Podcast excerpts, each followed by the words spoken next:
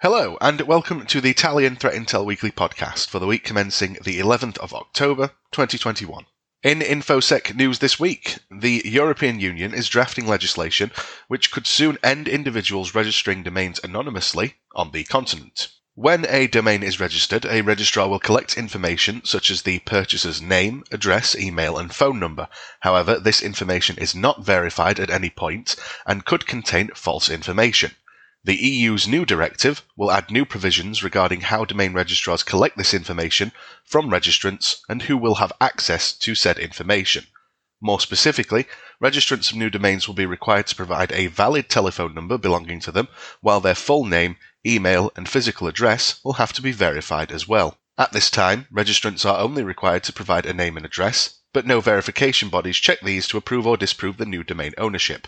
To quote the provision, in order to ensure the availability of accurate, verified, and complete domain name registration data, TLD registries and entities providing domain name registration services should be required to collect domain name registration data. They should aim to ensure the integrity and availability of such data by implementing technical and organizational measures such as confirmation processes for registrants. In particular, TLD registries and entities providing domain name registration services should establish policies and procedures for the collection and maintenance of accurate, verified, and complete registration data, as well as for the prevention and correction of inaccurate registration data. The Internet Corporation for Assigned Names and Numbers, or ICANN, has taken a clear stance in favour of the new directive, along with various copyright holder representatives and organisations.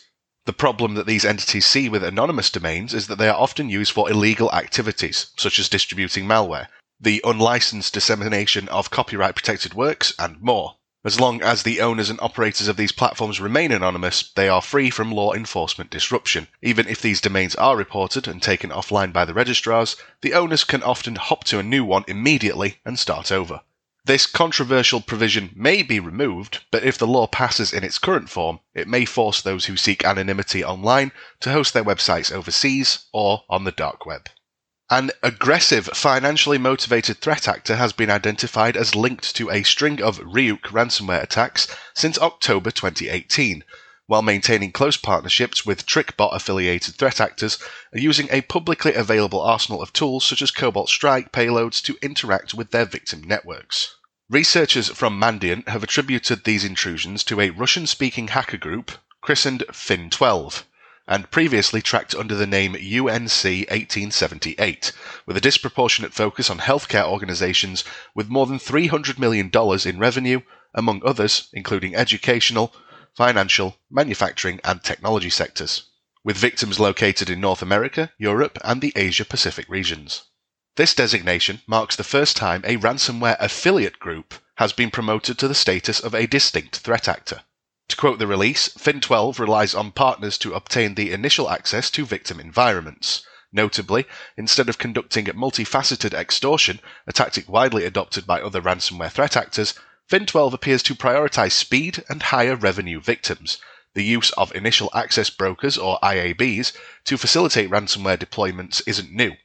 Back in June 2021, findings from enterprise security company Proofpoint revealed that ransomware actors are increasingly shifting from using email messages as the primary intrusion route to purchasing access from cybercriminal enterprises which have already infiltrated major entities with Ryuk infections mainly leveraging access obtained via malware families such as TrickBot and BazarLoader.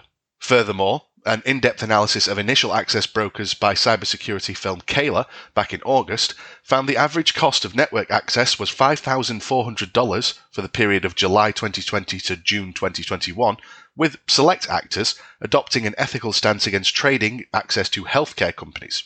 Fin12's targeting of the healthcare sector in particular suggests that its initial access brokers cast a wider net and allow Fin12 actors to choose from a list of victims after accesses are already obtained.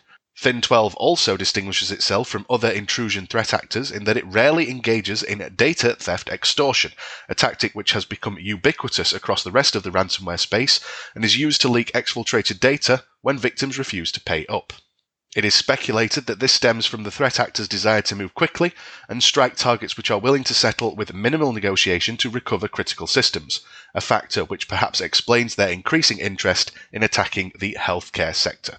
A new actor, tracked as SnapMC, has emerged in the cybercrime space, performing the typical data stealing extortion that underpins ransomware operations, but in distinct contrast to our last story, without doing the file encryption part. File encryption is considered the core component of ransomware attacks, as it's the very element which brings operational disruption to the victim. Data exfiltration for the purposes of double extortion came later, as an additional form of leveraging against a victim but always took a back seat to the mayhem caused by the encryption itself. Ransomware actors, realizing the power of this approach, as many companies could restore the corrupted files from backups but couldn't possibly revert the file stealing event and its consequences. Researchers at NCC Group have been tracking a new adversary, which they call SnapMC, named after the rapid strike approach the group follows, entering networks, stealing files, and delivering extortion emails in under 30 minutes. The SnapMC gang reportedly uses the Acunetix vulnerability scanner to find a range of flaws in a target's VPN and web server applications, and then successfully exploits them to breach the corporate network. The most exploited flaws observed in the actor's initial access efforts include the PrintNightmare LPE, remote code execution in Telerik UI, and also various SQL injection vulnerabilities. The actors then use SQL database exportation scripts to steal the data, while the CSV files are compressed with the 7-zip archive utility prior to exfiltration. Once everything is neatly packaged, the MinIO client is used for sending the data back to the attacker. Considering that SnapMC leverages known vulnerabilities which have already been patched, updating software tools would be a good way to defend against this rising threat. As the initial report points out, even if an organization uses a vulnerable version of Telerik, Putting it behind a well configured web application firewall would render any exploitation efforts futile. In data exfiltration extortion attacks, meeting the threat actor's demands by paying the ransomware guarantees absolutely nothing. On the contrary, it could give the hackers an incentive to attempt further extortion in the future. It's also possible that even if a victim pays a ransom, their data may end up being sold on a criminal marketplace or hacker forum anyway, as an additional way of generating revenue for the attackers. Thank you very much for listening to the Italian Threat Intel Weekly podcast. Please do not hesitate to contact us should you wish to discuss anything outlined here, and thank you very much for listening.